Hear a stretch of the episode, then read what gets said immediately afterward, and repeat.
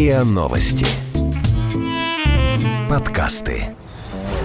Вирусы продолжают развиваться. Мы слабится Мы, мы, все, все, мы, мы, все умрем.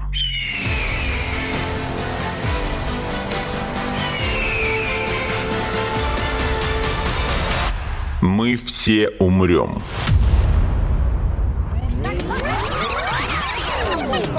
Но это не точно.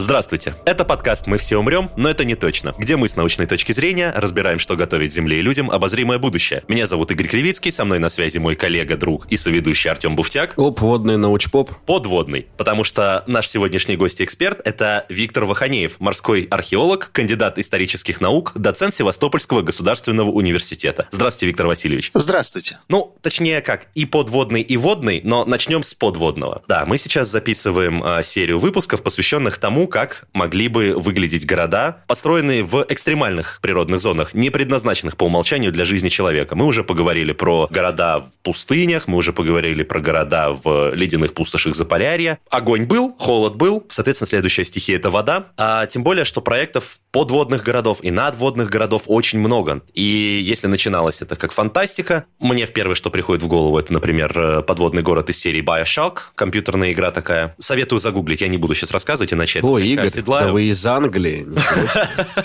Мало того, что это интересный научно-фантастический образец подводного города, это еще красиво, на мой взгляд. Артем со мной не согласен, он ар-деко не любит, я обожаю. Да, поэтому я посоветую всем э, фильм «Водный мир» с Кевином Костнером. Э, Великолепный постапокалиптический science fiction, если Вот. это можно так назвать. Ну что ж, поехали. Мгм. Да, я думаю, Виктор Васильевич тоже насоветует огромную кучу фантастических и не только, на самом деле, примеров. Почему мы это разбираем в научно-популярном подкасте? Не только потому, что это sci-fi, но и потому, что огромные площади Земли, покрытые океаном, они толком-то и не освоены. Может быть, исследованы, но не освоены. И начинаются работы какие-то, на инженерные изыскания, архитектурные проекты, и, ну, имя им легион. Числа их не счесть. Более того, отдельные какие-то единичные проекты даже реализуются по факту. Да, ну, собственно говоря, начну я немножко так шире. Собственно говоря, в западной историографии, в современной, утвердился такой термин, что океан, который занимает больше 70% нашей голубой планеты, она неспроста называется голубая, океан — это последний фронтир. Фронтир — это в глазах западного человека движимая граница. Первоначально фронтир был вот когда осваивали Америку, и вот там это была движимая граница, когда осваивали Дикий Запад. Вот осваивали штат за штатом и дошли до конца. И сегодня фактически вся территория планеты, ну, более-менее изучена. А вот океан остался вот последней границей, которую предстоит еще детально изучить. Конечно, у нас есть космос, но космос это дорого, не для всех, а вот океан и море есть ну, у многих стран, и его нужно изучать. И он под носом, грубо говоря. И, конечно же, ключи к изучению океана в свое время нам на современном этапе подарил Жак Ив Кусто вот, своей разработкой с Эмилием Ганьяном в 1943 году акваланга. Если раньше для того, чтобы опуститься на дно, нужно было одевать тяжелый скафандр, который сверху со специальной насосной станции нагнетался воздух, и вот этот тяжелой поступью многокилограммовый водолаз шагал по морскому дну, подымал эту всю взвесь и фактически практически ничего не видел от того, что вот он в свинцовых ботинках там себе мутил. А разработка Кусто позволила открыть подводный мир э, да любому человеку. Сегодня огромное количество курсов, даже люди с ограниченными возможностями передвижения, там инвалиды-опорники тоже могут одеть акваланг и посмотреть э, красоты подводного мира. Вот, это его заслуга. Но тут еще очень важно сказать, что Кусто также нам принес еще и разнообразного рода эксперименты. И в том числе ему принадлежит э, идея создания первого подводного дома. Для чего люди стараются идти под воду, а, чтобы жить там? В действительности, если не уходить там в далекие такие концепции фантастические, то в первую очередь идея проживания под водой имеет под собой и важные, более приземленные цели. Дело в том, что, грубо говоря, когда водолазы работают на большой глубине, то им для того, чтобы опуститься и подняться, нужно очень много времени, особенно для подъема. Ну, чтобы избежать так называемую декомпрессионную болезнь. Грубо говоря, работая на глубине там 60 метров, больше часа нам нужно подниматься на поверхность, чтобы наш организм приспособился к изменению давления, избавился от лишнего азота, растворенного в крови. И вот идея, а давайте сделаем на большой глубине дом, и, грубо говоря, водолазы без этих необходимых подъемов наверх могут там жить и выполнять какие-то работы, связанные там с техническим каким-то обслуживанием, там, э, постройкой чего-то под водой, добычей минералов и так далее. То есть изначально идея, она такая утилитарно-научная исключительно. Как и все в нашем мире. Вот. И, собственно говоря, задача подводного такого дома заключалась в проведении каких-либо подводных работ, особенно глубоководных, чтобы исключить для водолазов необходимую при каждом подъеме на поверхность эту декомпрессию. Грубо говоря, это такой подводный колокол. Ну вот колокол можно было еще новое время, да, опустить, и из него там выныривали пловцы там за губками или там какие-нибудь там расхитители сокровищ, что-то там награбили из-под воды, ну и вернулись в колокол, отдышались и опять поднырнули. И не нужно постоянно это. Так вот, Кусто, он, собственно, и приступил к реализации этого первого подводного дома в 62 году. При континент он назвал свой подводный дом у Марселя, и достаточно успешно это сделали. Потом при континент 2. Но что тут очень важно отметить, что и наши соотечественники не оставались в стороне от этих всех дел. И вы не поверите, но у нас в Крыму, кто будет на Тарханкуте, в одном из самых живописных мест э, Республики Крым, это западное побережье, и увидите э, небольшую памятную доску, на которой написано, что в этом месте в 60-е годы располагалась подводная научно-исследовательская лаборатория Ихтиандр. Это не что иное, как наши отечественные попытки создать эксперимент по постройке подводных домов. Этот эксперимент под названием Ихтиандр э, реализовывали донецкие исследователи на протяжении нескольких лет. Был построен дом Ихтиандр-1, Ихтиандр 66, 67, 68 по названию годов. Он жив, но то, что с ним случилось, ужасно. Ихтиандр не сможет дышать легкими, тюрьма погубила его. Он сможет жить только в воде. То есть это такие несколько помещений, которые располагались на морском дне, и вот внутри вот этих помещений давление дыхательной смеси э, равнялось окружающей среде. И поэтому человек мог без декомпрессии выполнять разные подводные работы без ограничений во времени. А декомпрессию он осуществлял только после многодневного пребывания под водой, и то один раз уже, когда поднимался на поверхность. Собственно, цель вот этих всех первых подводных домов — это поиски оптимальных путей обеспечения безопасности глубоководных подводных работ и использование научно-исследовательской программы. Это многодневное пребывание человека в подводной лаборатории под давлением. И вот э, мы успешно тоже свои эти проекты реализовали. Кстати, вот этот э, дом, который построил э, Кусто, он сегодня, кстати, очень известный туристический объект. То есть туристы, которые там прибывают, могут осматривать дома, вот где жили акванавты, которые помогали Кусто в его экспериментах. И, кстати, наши акванавты, мне когда-то удалось познакомиться с Сергеем Гулером, который вот был одним из первых проектировщиков и акванавтов вот нашего Ихтиандра, этого подводного дома. Но, несмотря на все успехи, э, впоследствии было принято, что это все дорого, это долго, и дальше экспериментов это не дошло. Вот я как раз и хотел спросить, вот что дом Кусто – это сейчас туристический объект.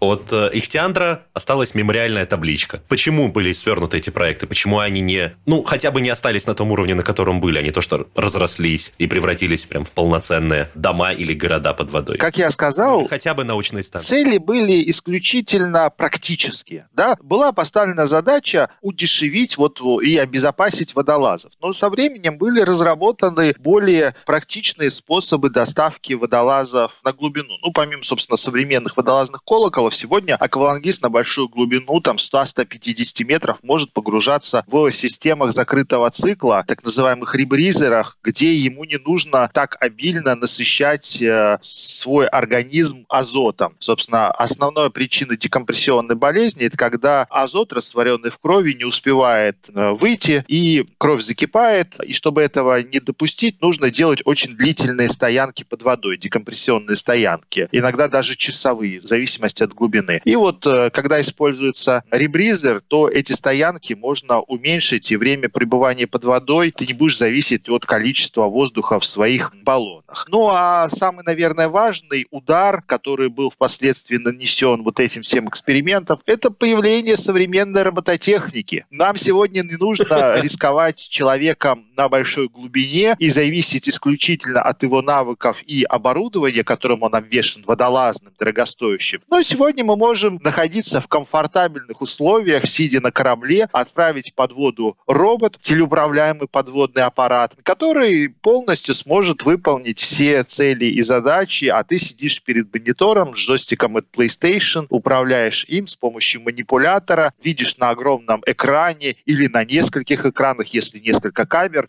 все, что под водой находится, очень безопасно и, главное, не ограничено по времени. Тебе не нужно сидеть там переживать, что будет с аквалангистом. Ну и кроме того, сегодня появилось огромное количество батискафов. Ну вот, к примеру, голландская фирма Юбот сегодня на Мальте целый полигон развернула для своих батискафов. Наш президент неоднократно на Балтике и на Черном море погружался на глубины там, 80-60 метров в батискафах. Сидишь в куполе, где у тебя комфортные условия, роскошное кресло, и ты осматриваешь все подводные прелести вот этих глубин. То есть, грубо говоря... Я могу по-дилетантски задать вопрос и уточнить, чем отличается батискаф от подводной лодки? Ну, собственно, батискаф от подводной лодки отличается тем, что батискаф — это мини-подводная лодка. Обычно там 2-3 человека. Это самоходный подводный аппарат для океанографических исследований на глубинах. А подводная лодка – это все же более утилитарная, с большим количеством персонала, устройства, в первую очередь, для военных целей.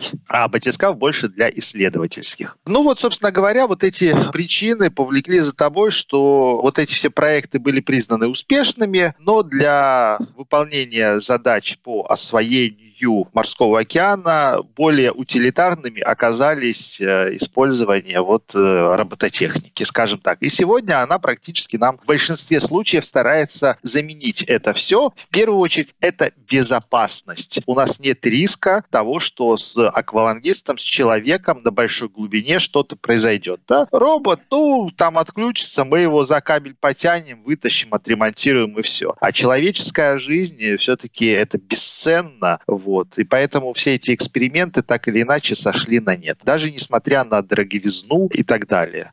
Признаны успешными, но мы нашли более дешевый способ осваивать мировой океан. А я правильно понимаю, что Ихтиандр — это отсылка к человеку амфибии? Ну, конечно, конечно. Конечно. Yeah. А, понимаете, вот 60-е годы, тогда было больше романтизма. Тогда человек было, ну, мы осваивать космос начали, мы осваивать начали подводные глубины, ну и психология человека той эпохи, она отличалась. Нас сегодня мало чем, да, можно удивить. Век интернета, когда мы уже там начинаем капризничать, когда вот там компьютерную игру какую-то запускаешь, и мы начинаем говорить, ой, у нас тут графика не очень, да, даже люди, которые застали там 8-битные системы, начинают там капризничать, это все. И нас уже мало чем вот такие стали уже такие, слишком капризные, скажем так. А человек 60-х годов, человек жажды к знаниям, он понимает, насколько мир интересен, вот это первое поколение подводных исследователей, это на самом деле очень серьезный социальный пласт, который сегодня очень интересно изучать. Вот когда читаешь их книги и с тем подходом, который они перед собой ставили, те амбициозные задачи, к сожалению, вот сегодня даже ученые многие потеряли вот эту хватку и потеряли эту искорку в глазах. Поэтому вот Ихтиандр, вот эта научная фантастика, даже современная научная фантастика, которую мы читаем в литературе, советская фантастика даже 60-х, 70-х годов, она очень-очень увлекательна была. Вот когда когда люди фантазировали и всегда пытались рационально все объяснить. А сегодня у нас ну, рационального мало, больше там каких-то выдумок и так далее. Я согласен. Я, на самом деле, тоже очень люблю фантастику советскую 60-х годов примерно, но мне немножко, на мой взгляд, все-таки обидно, что вот в гонке, ну, не в гонке, но в дихотомии как бы между стремлением в космос и стремлением э, до конца познать Землю, все-таки люди, мы выбрали космос. Я люблю космос и все, что с ним связано. Но это так, ну, не знаю. А вы абсолютно верны. Я вот на первом курсе магистратуры в университете читаю курс, э, связанный с э, морской археологией, и вот привожу такие интересные данные. Они не наши, наших у меня, к сожалению, финансовой стороны нету, но чтобы вы понимали, в Соединенных Штатах есть две организации, которые одна занимается космосом, это НАСА, и вторая, которая занимается океанографией, морем, это НОА. Это две государственные агенции, НОА НАСА, National Air Space Agency, НОА,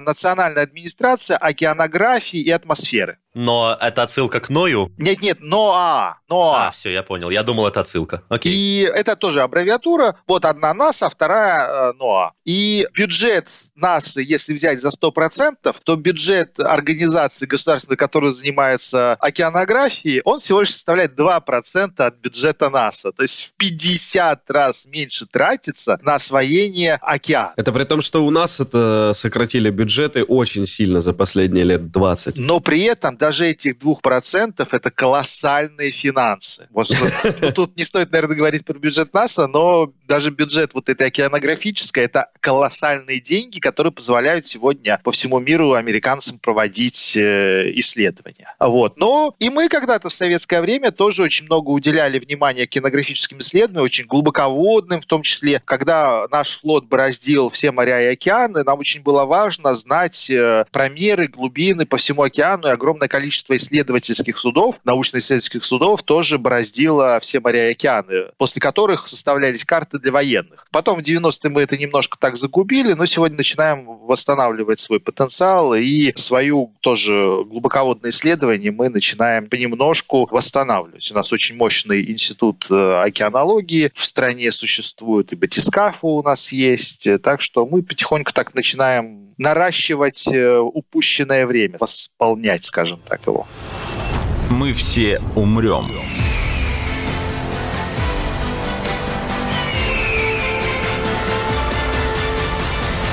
Но это не точно.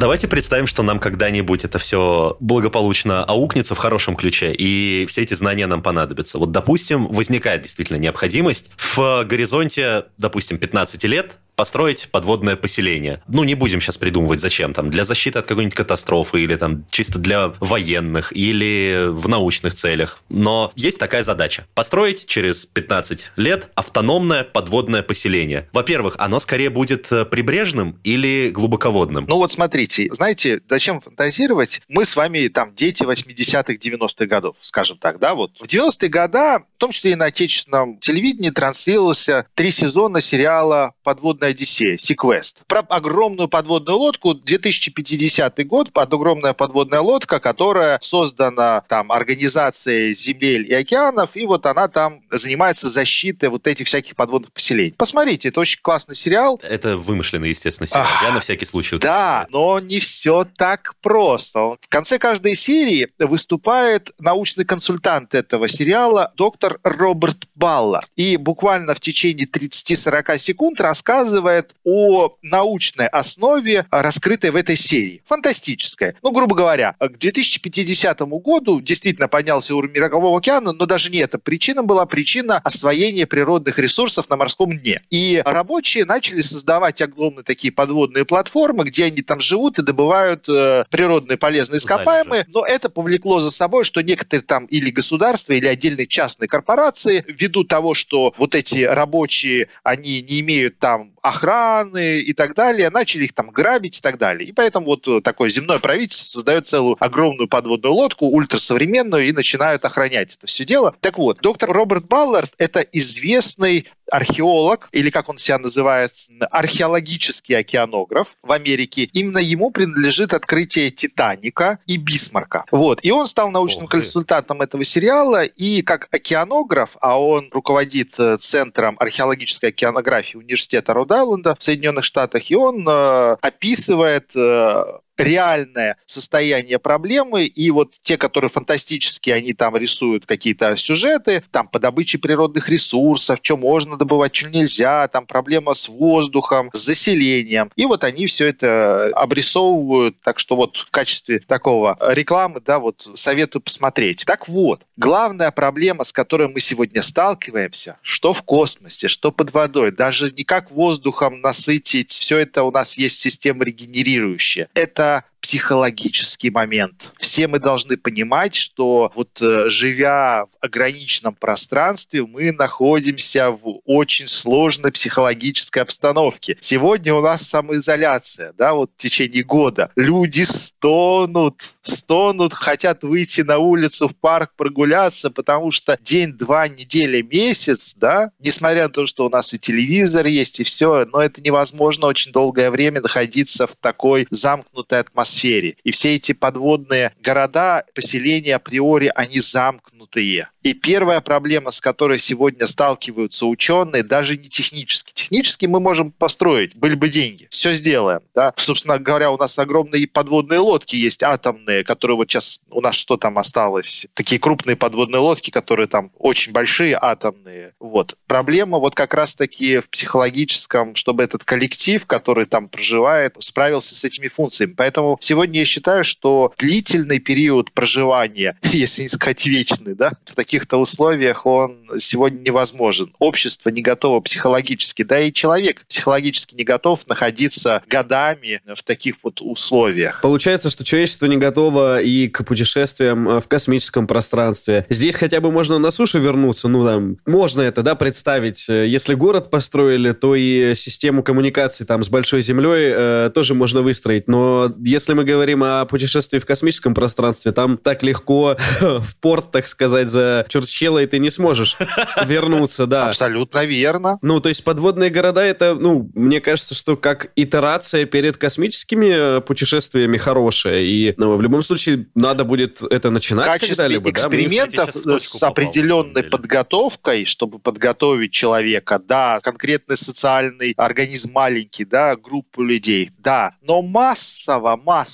Такие эксперименты, они единичные, а вот чтобы вот массово это все сделать, вот нам пандемия показала это все. Показала, что люди не хотят сидеть в четырех стенах, просто Но не мы хотят. Мы на пандемии сидим, смотрим в окно, а за окном у нас, вы сами знаете, что он. А там за окном будут кораллы, водоросли, там кит проплыл, дельфин покувыркался, медитативника, успокаивающая. Нужно туда, нужно туда отправлять людей, э, исключительно тех, кто в течение там года проживания э, заведет детей, и вот дети, родившиеся в таком подводном городе, они не да, будут кстати. знать о том, да, значит, каков мир на самом деле, это будут э, держать от них в секрете, они будут там... Да нет, это в действительности может быть только ротация, как э, ротация на кораблях, на платформах, вот этих нефтегазовых станциях.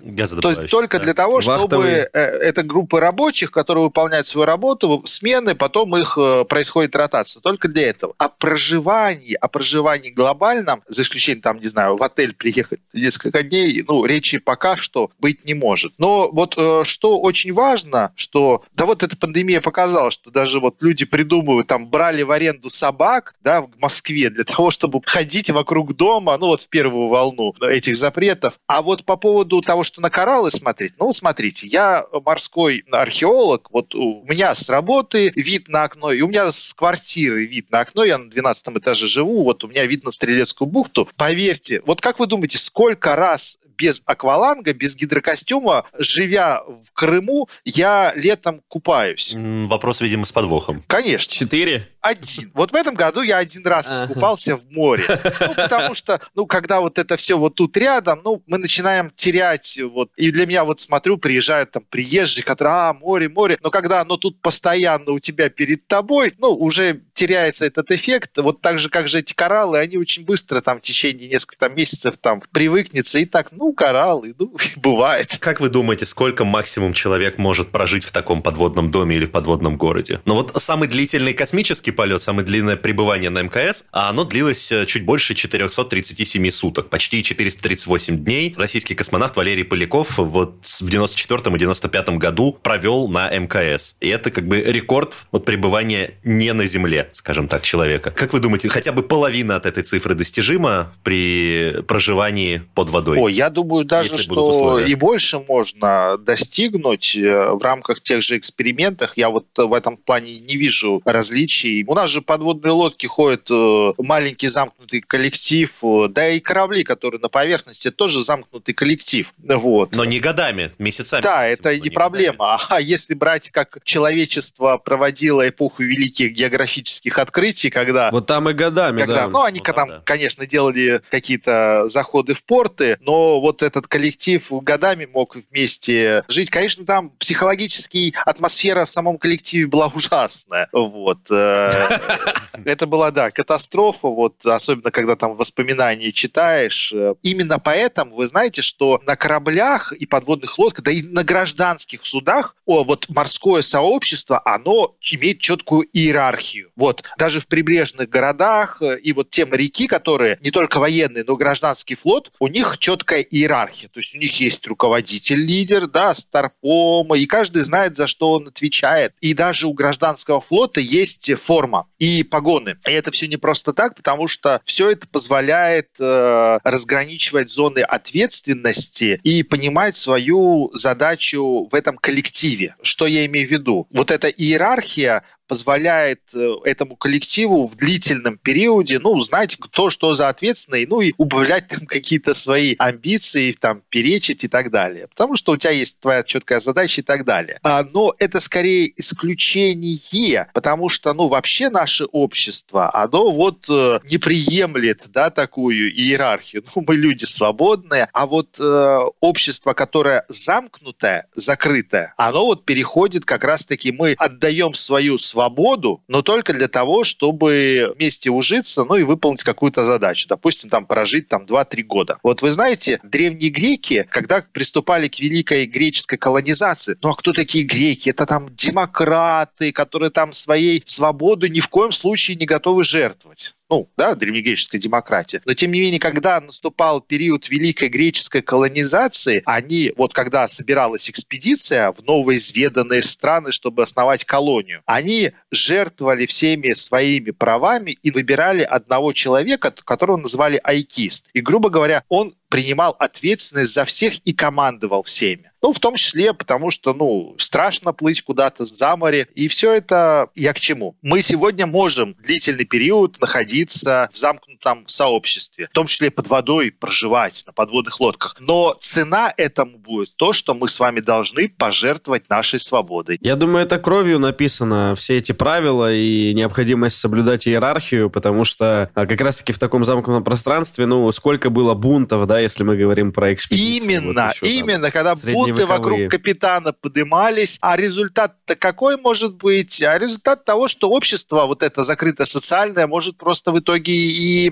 не выжить. А если мы говорим про подводные там какие-то города, где мы вообще ограничены, но мы должны понимать, что вот это общество живущее, что на космической станции, что на корабле, что под водой, оно должно быть очень высокопрофессиональным и технически образованным. Ну, там нету ну, да. возможности там философу там сидеть, э, там какие-то философские трактаты соблюдать. Каждый вот член этого замкнутого коллектива должен быть винтиком единого механизма. Ну, ввиду того, угу. что сообщество это априори не может быть большим, ну, ввиду того, что мы огромные там миллионники города под водой, ну, не сможем, как бы не смогли. Э... Ну, миллионники точно нет, но тысячники сможем. Тысячники. Например. Ну, вот давайте подумаем, даже в тысячнике, сколько у нас должно быть обслуживающего персонала. Я думаю, что чуть ли не каждый член вот этого города должен иметь какие-то вот навыки. А и чтобы еще и подменить, допустим, ушедшего в отпуск, ушедшего на больничный и так далее, да. Вот вы знаете, вот у меня на работе, когда кто-нибудь уходит там в отпуск или уходит на больничный, да это катастрофа. Потому что, ну, срочно ему какие-то его обязанности нужно кому-то другому, исполняющие обязанности донимать. А под водой же это все очень вот про техническое образование, да,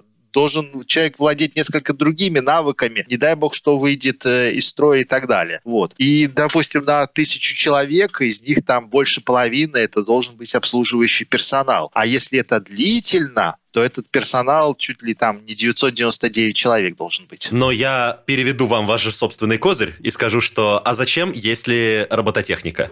Если техническая материальная база позволит как раз большую часть из э, таких э, повседневных технических задач выполнять именно роботом? Да, я согласен, абсолютно согласен. Вы знаете, я купил себе робот-пылесос и так доволен, но тем не менее все равно раз в неделю вынужден пылесосить обычным пылесосом сам. Потому что он не Ну, потому что он не такая качественно, а Б, он тоже может выйти из строя, и его все равно нужно ремонтировать, обслуживать, и специалист по ремонту конкретного типа робота все равно тогда должен быть. А, вот. А, я думаю, что, ну, это дискутируемая тема, она не так уж и проста, но в действительности я на сегодняшний момент убежден, что для того, чтобы жить под водой, а, коллектив не может быть большим, б, коллектив не может жить длительно. Это могут только быть какие-то сезонные работы, которые могут приносить огромную прибыль. В том числе это может быть добыча полезных ископаемых и так далее, обслуживание каких-то вот таких станций. Но на сегодняшний момент в эпоху развития вот этой робототехники мы сегодня создаем огромные роботы массой несколько тонн, которые могут все это делать и без погружений. А что касается каких-то таких подводных катастроф, ну, вон у нас есть Петербург, который неоднократно неоднократно наводнениями затапливался, начиная с практически с начала его постройки в начале 18 века. Но ничего, мы напряглись, и с 80-х годов мы в 2000-х закончили постройку комплекса защитных сооружений Санкт-Петербурга, поэтому сейчас ни одно наводнение нам не грозит. Но если же что-то такое будет, подводные какие-то города, я думаю, что, конечно же, это в первую очередь должно быть на мелководье. С глубоководной, да, акватории нас тут все очень плохо. Почему? Мы должны понимать, что вода – это агрессивная среда. Воздух – не агрессивная среда, а вода, ее химический состав, биологическое разнообразие – это агрессивная среда. Даже Мы говорим про соленую морскую воду или про воду вообще любую? Про соленую морскую воду, про морскую воду, про море, про океан. Да ладно, и в пресноводных э, водоемов у нас вот эти илистые всякие отложения, они с образованием там каких-то газов, газов, сероводородных прослоек, они тоже не очень комфортно все влияют. Это в плане того, что обслуживание станций, которые будут находиться под водой, оно все равно приводит эти станции со временем разрушаются гораздо быстрее, чем на поверхности воды. Все современные, даже вот эти стеклопластиковые какие-то соединения, так или иначе, они покрываются там грязью, разъедаются, уничтожаются, их нужно обслуживать. Чтобы вы понимали, вот у нас есть корабли, корабли регулярно поднимают и ремонтируют дно, очищают от наростов, от моллюсков, чтобы мореходность была больше, перекрашивают и так далее. Вот. Вот у нас сейчас построили Крымский мост, и вот его регулярно обслуживают водолазы, чтобы вот эти погруженные сваи, их там специально красят специальными красками, подновляют. Все это очень дорого. Я к тому, что просто так построить на большой глубине и вот просто так жить, э, как вот мы там построили, там, не знаю, десятиэтажку, поддержку, и там первые 50 лет живем, не паримся, только через 50 лет начинаем ремонт создавать. Так вот этот процесс э, разрушения подводных объектов будет гораздо чаще происходить под водой, учитывая того, что вода априори агрессивная среда. Мы все умрем.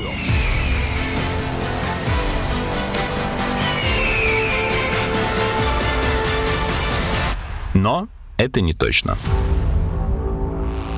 То есть ни о каких э, способах энерго- и теплообеспечения домов с помощью вот как раз подводных вулканов или там мест выхода магмы нет речи, и потому что это как раз история глубоководная, а на глубине мы не сможем строить. Мы сможем, только недолго. Ну да. И понятно, у нас будут ремонты гораздо чаще, чем все остальное. Мы должны вот понимать, что обслуживание и ремонт э, будет гораздо дороже, чем все остальное. Просто если мы говорим о том, что один из немногих смыслов строить подводные сооружения погружения будет добыча ископаемых, а больше ископаемых как раз залегать на большей глубине. То есть тут как-то вот такая есть дилемма, я ее вижу. Дилемма есть. Э, дилемма, которую неоднократно и в научном сообществе поднималась по освоению, и все-таки дилемму нашли того, что проще, безопаснее, дешевле жить на платформе, а туда опускать временно какой-то коллектив или батискафами, или роботами, и вот производить добычу без постоянного присутствия человека, собственно говоря, контролив живого присутствия там на объекте. Вот. У любой платформы есть э, определенный ресурс. Тут еще, понимаете, мы живем в такую эпоху, когда есть такое понятие, как сертификация, безопасность, ответственность и так далее. Вот. Почему сегодня вот роботы начали потихоньку замещать даже те же батискафы? Да потому что система сертификации жизнеобеспечения и системы там, выживаемости в батискафов э, сегодня настолько дорогая, и чтобы ее просто внедрить э, и провести государственную сертификацию вот этих всех систем, что дешевле построить или даже утопить несколько роботов, чем вот ввести в... Чем утопить несколько батискафов. Человеком. Тфу -тфу -тфу. Да. То есть, э, грубо говоря, что это означает? Что человечество идет по пути наименьшего сопротивления. И вот наименьшее сопротивление показывают, что пока нам строить подводные дома и города, кроме как э, получить какой-то experience э, туристический, не имеет смысла. Поэтому у нас сегодня угу. максимум могут под водой рестораны, отели, где мы на один-два дня можем погрузиться, да, там рыбок посмотреть, но не более того. Подводный музей. Вот, кстати, мы с вами не поговорили про подводные музеи. Это хоть и не полноценный город, но вот, к примеру, в Александрии, в Египте, с 2000-х годов реализуется крупный подводный музей на местах затопленной части Александрии Египетской. Кроме того, там есть город Гераклион, тоже затопленный, со скульптурами статуи. И вот они как раз-таки вот такие подводные туннели разрабатывают. И китайцы, кстати, уже тоже сделали свой первый в мире подводный музей с подводных туннелей. Египетский проект забуксовал, ну, потому что там была там у них арабская весна, там пару лет назад была, сейчас там им не до этого, сейчас туристический поток упал, но проект остался, он, кстати, поддержан ЮНЕСКО, но до конца его не реализовали. А китайцы уже построили свой первый подводный музей, где человек, да, действительно по туннелю ходит и рассматривает все, что там под водой есть э, и так далее. Вот, то есть я говорю о том, что человек может, э, если не жить долговременно, но на какой-то такой experience получить. Э, вот. Если только его не вынудит какая-то глобальная катастрофа, ну, катастрофы у нас не будет, будет все хорошо. Конечно, наши сегодня прогнозы говорят о том, что в ближайшие 50 лет у нас же сейчас период потепления, уровень мирового океана должен повыситься. Прогнозы у нас пока неутешительные, но это циклично. Вы знаете, наш шарик земной голубой так или иначе за всю свою историю циклично то периоды потепления, то периоды похолодания. Вот после максимума потепления а мы начнем переходить постепенно в ледниковый период. Человечество это уже переживало не единожды. Вот. Вы не поверите, но 12 тысяч лет назад э, территория Европы была на четверть больше. Англия была соединена с Францией, Ла-Манша не было, практически половины Балтики не было. Это все была суша, где сегодня подводные археологи находят остатки первобытных поселений в прибрежной зоне на так называемом шельфе. Шельф – это граница континента, скажем так. Да, что говорить, вот у нас в Черном море 10 тысяч лет назад Черное море было озером закрытым. А если от Румынии до Крыма протянуть вот такую полосу, то все, что севернее этой полосы, это все была суша и там люди жили, вот. А все, что южнее, это было озеро. Глубокое, но озеро. Именно после этого, когда ледниковый период закончился, началось потепление, уровень моря стал повышаться. После землетрясения прорвало Босфор и Дарданеллы, и Черное море очень быстро стало затапливаться водами морскими. Пресноводное и морское. И тогда вот вся пресноводная флора и фауна резко погибла, и так начал образовываться сероводородный слой. И у нас э, огромный огромные территории начали затапливаться. И именно в этот период начал формироваться легенда про всемирный потоп. Кстати, у нас она начала формироваться. К каком там горе приплыл Ной? Кто помнит из вас? А, не Карарату? Карарату. А где он находится? Да. Я же помню, что он где-то на Кавказе. Да, на Кавказе. На территории Турции, в исторической части Армении, скажем так. А какой там, с одной стороны, у нас Каспия, с другой стороны, наше Черное море. Так вот, легенды про всемирный потоп, а, за исключением там каких-то индейцев, оставили в основном вот кто? Евреи, в библейском мифе про всемирный потоп. Потом миф про Утнапиштим, последнего выжившего в потопе человека. Это у нас э, Передняя Азия, э, Вавилона, Сирия оставили. Грубо говоря, циркумпантийские народы, которые имели контакты с Черным морем, так или иначе оставили нам миф про всемирный потоп. Наверное, на основании того, что они видели, как буквально по метру в год в акватории Черного моря повышается уровень воды. Вот. И они все посмотрели, сказали, о, боги прогневались и так далее. Кстати, когда-то National Geographic даже спонсировал один проект в Черном море по изучению глубокого водных остатков археологических под названием Noah's Ark, Ноев ковчег. Ноев ковчег. Да, Ага. как раз таки для того, чтобы найти времен эпохи там бронзы, неолита, какие-то затопленные остатки. Очень интересный проект.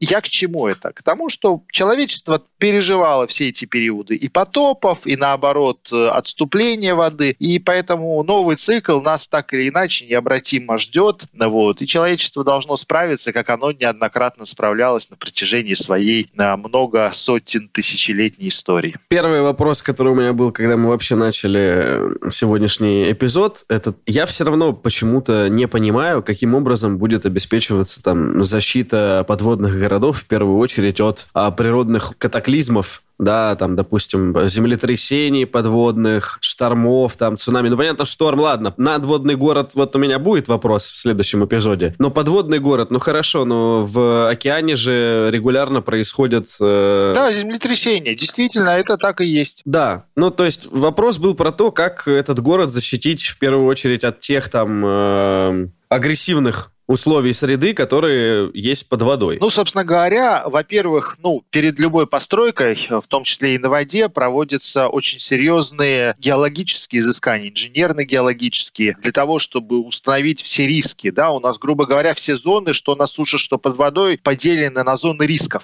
Где высокая вероятность рисков, где меньшая вероятность рисков каких-то катаклизмов. И в зависимости от этого мы выбираем ту или иную технологию, чтобы строить. К примеру, вот когда мы строили мощное гидротехническое сооружение под названием Крымский мост, да, все слышали вот то, что забивают огромные сваи. И одна из сваи. главных песен, э, там, которую должны все крымчане спеть, когда проезжают по Крымскому мосту, там, или поставить эту песню «Я забиваю сваю». Строители моста забивали огромное количество огромных свай только для того, чтобы обезопасить э, вот это гидротехническое сооружение от любых катаклизмов. То есть точно так же и под водой можно использовать и сваи, какие-то амортизаторы. То есть это не является проблемой, но в первую очередь э, мы должны выбирать э, те места с наименьшим количеством. Конечно же, не со сложным там горным там рельефом, где землетрясения будут чаще. Есть места более безопасные. Мгм. А цунами для подводных сооружений это, в принципе, не проблема. Абсолютно. Цунами разрушителен за счет ударной волны, буквально волны. Абсолютно не проблема. Давление под водой у нас примерно одинаково в зависимости от глубины течения. Течения, но это что же все выбирается в зависимости от течения. Течения все известны, их направление и, соответственно, усиление делается с определенной, с одной или с другой стороны. Но тут еще понимаете, все вот эти проекты городов, они все же сферические, так или иначе. То есть, э, как это, гидродинамику никто не отменял. Вот у нас есть аэродинамика в авиастроении, да, почему самолет именно такой формы? Да потому что есть такая наука, аэродинамика и другой формы, ну просто у нас особенно там летать не будет. Вот так же и под водой. То есть мы все должны, э, есть такая гидродинамика, дисциплина, и все это учитывается и разрабатывается. Я к чему? Что все эти проекты фантастические, полуфантастические, реальные, все они имеют под собой огромный пласт э, работы огромного количества специалистов, инженеров, научно-исследовательских сотрудников, целых огромных институтов, десятков, сотен институтов. Все это просчитывается, все это учитывается. А Вот чтобы вы понимали, вот у нас сейчас э, набережные вот делают во многих городах. Вот, может, вы знаете, не знаете, в советское время очень любили набережные, знаете, где участки размывались, абразия происходила. Вот такие буны ставили. Ну, вот в Крыму или на Кавказском побережье идти, вот о, такие бетонные пирсы, да, отходят от, э, Волнорезы? от берега. Ну, волнорезы, грубо говоря. И они от берега, перпендикулярно берегу, да, становились. И мы считали, что таким образом мы, грубо говоря, защищаем берег от размыва. У нас ну, в Крыму, на южном побережье Крыма таких много. А сейчас вот мы начинаем отходить от этой системы. И мы начали признавать, что это неэффективная система. Проще на каком-то расстоянии в море поставить параллельный берегу волнолом, который будет просто глушить основную ударную силу воды. И это все гидродинамика, все это вычислениями рассчитывается. Поэтому что про амортизацию подводную, сваи, что и про вот это все, это все учитывается. И опыта в этом есть. Все это математически и экспериментально высчитывается. Мы все умрем.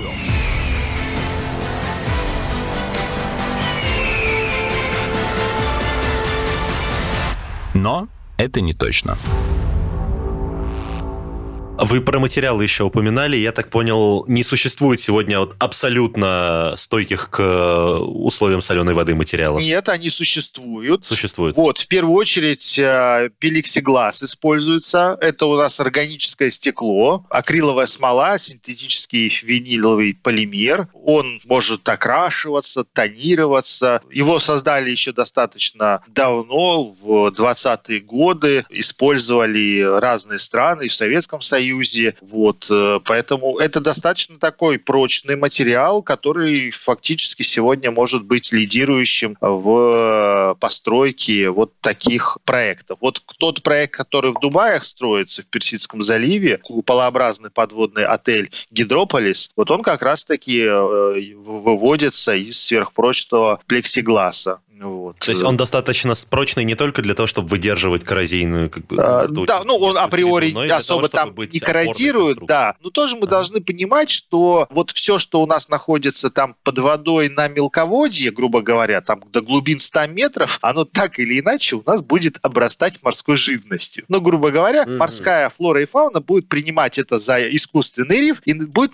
потихоньку это все обрастать. Вот. Ну и понимаете, да. что год-два у нас все будет красиво, так прозрачно, мы ходим там, красуемся, да, смотрим на эти все красоты, то через какое-то время у нас все это обрастет, и мы будем в темном туннеле ходить. Поэтому все это нужно очищать и так далее э, и тому подобное. Поэтому, а с другой стороны, это ферма, по сути, э, такая да. естественным образом образующаяся. Нет, Нет на самом ну, деле, э... можно ли, ну то есть, чтобы хотя бы частично снять нагрузку с суши на поставки как бы еды в э, вот такое подводное модульное жилье, можно ли, ну, такую морскую ферму, по сути, состряпать? Может ли океан теоретически теоретически предоставить хотя бы временно, но как бы полный комплекс э, всех необходимых веществ. Слушайте, ну, у нас сегодня фермы и так делают. У нас мидии выращивают и устрицы, и моллюски на специальных фермах. Но в действительности а, это море, море для прибрежных сообществ было порою основным, если говорить в исторической ретроспективе, основным поставщиком биологического разнообразия для стола человека. Но, с другой стороны, однообразная морская еда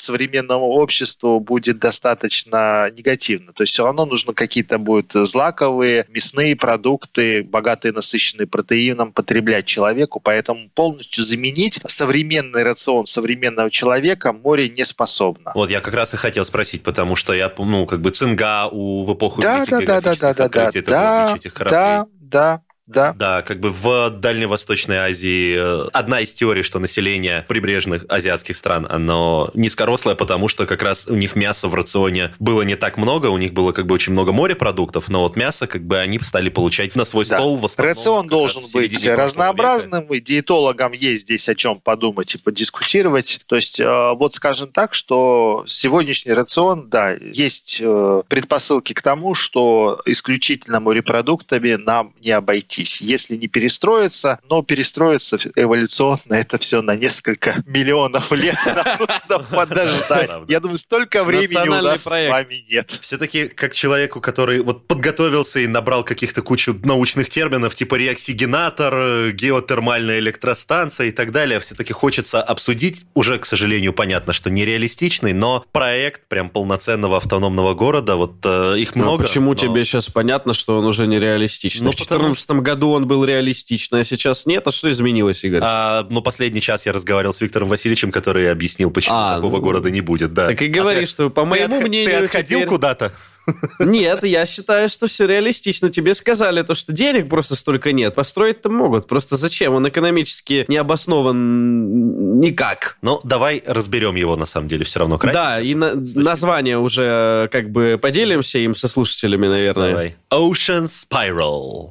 Вау. Да, В будет. общем, это один из самых крупных проектов подводного города. Японский. Да, да, японские компании Shimizu или... э, Shimizu Corporation. Не- Shimizu А, Corporation. вот, да. Ну, Виктор, Да. видите, он уже знает. Да, а он в виде такой А, спирали, да. да, должен идти. Да. Да, там на Как- самом деле очень интересная конструкция, что там спираль, а сверху сфера. То есть, э, если смотреть там арты самые популярные в интернете, то может сложиться впечатление, что это такой поплавок, знаете, который где-то на среднем уровне под водой застрял. Все, на самом деле, да, он прикреплен спиралью, получается, к поверхности морского дна. И, получается, вот эта компания, она разрабатывает проекты не только для подводных городов, а в основном, как я понял, для Луны и Марса, и при этом она еще предложила вот такой футуристический а, концепт подводного города на Земле. Потому что часто На 5000 пересекаются человек. технологии, на самом деле. То есть, как бы, в обеспечение воздухом, герметичность и так далее. Они, как бы, могут подводные города заимствовать у космоса в этом плане. Поэтому, да, на самом деле, это вполне логично, что Ну вот, пересекаются. что интересно, получается, они под водой размещают огромную сферу диаметром 500 метров. Ну, с одной стороны, типа, о, полкилометра, с другой стороны, извините, Это полкилометра сфера под водой. Да, выполненную, мне нравится вот эта обтекаемая формулировка, из прочных, но в то же время легких материалов.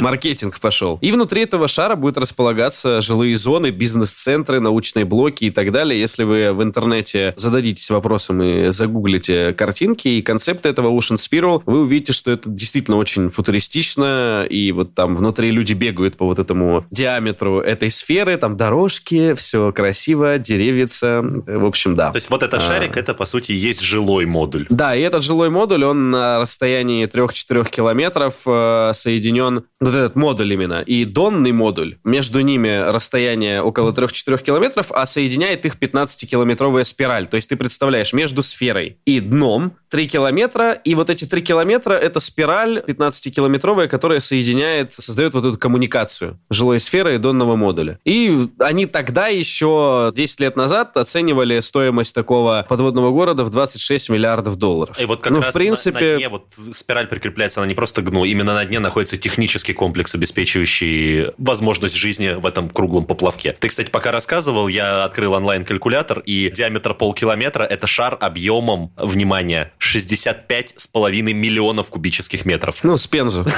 Я шучу, шучу, шучу. Вы Да, знаете, коллеги, Итак, да, Виктор, вы знаете, что ну, я так понимаю, неспроста вот этот проект реализуется в Японии. Я думаю, что в самое ближайшее время такие проекты да, будут возникать именно вот в Японии, где-нибудь в Нидерландах, именно в очень густонаселенных районах, но которые подвержены ну, тем же затоплением, подтоплением. Именно вот там оно будет находить какую-то поддержку и инициативу. Наша огромная страна даже э, это знаете как, да, даже если везде там пропадет вода, у нас есть Байкал, да, откуда мы там сможем пить. Наша огромная страна имеет такие огромные территории, что я думаю, что мы можем только на уровне теории подключаться к таким дискуссиям. А Проекты мы можем делать только небольшие исключительно экспериментальные. Но я думаю, что японцы, голландцы в самое ближайшее время, в ближайшие десятилетия все больше и больше нас будут удивлять такими проектами. И я не удивлюсь, что может какой-то из них первый не отеля, не отдельного дома, а может какое-нибудь такое небольшое поселение, а они все-таки ближайшие там 10-20 Реализуют. лет все-таки смогут реализовать. Ну, кстати, я верю в то, что это могут быть японцы, скорее еще в том числе, в контексте того, о чем мы говорили, строгой иерархичности и, ну, в принципе, культурных особенностей, которые позволяют им А вот, кстати, да, вот более коллективно Абсолютно с вами согласен, что вот их общество как раз-таки, которое у них свои вот эти идеи патерналистские, что вот есть там глава,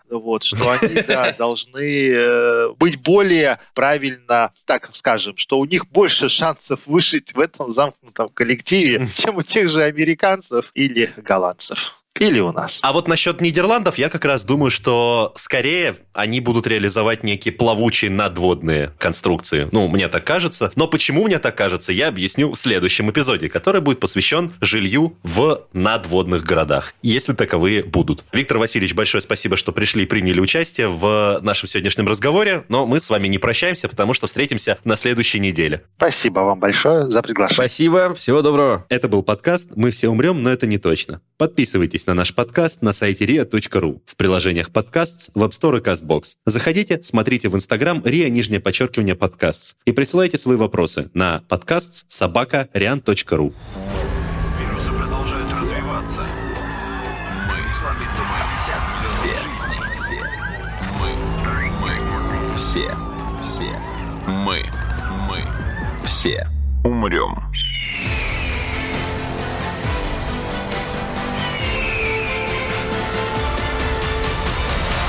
Мы все умрем.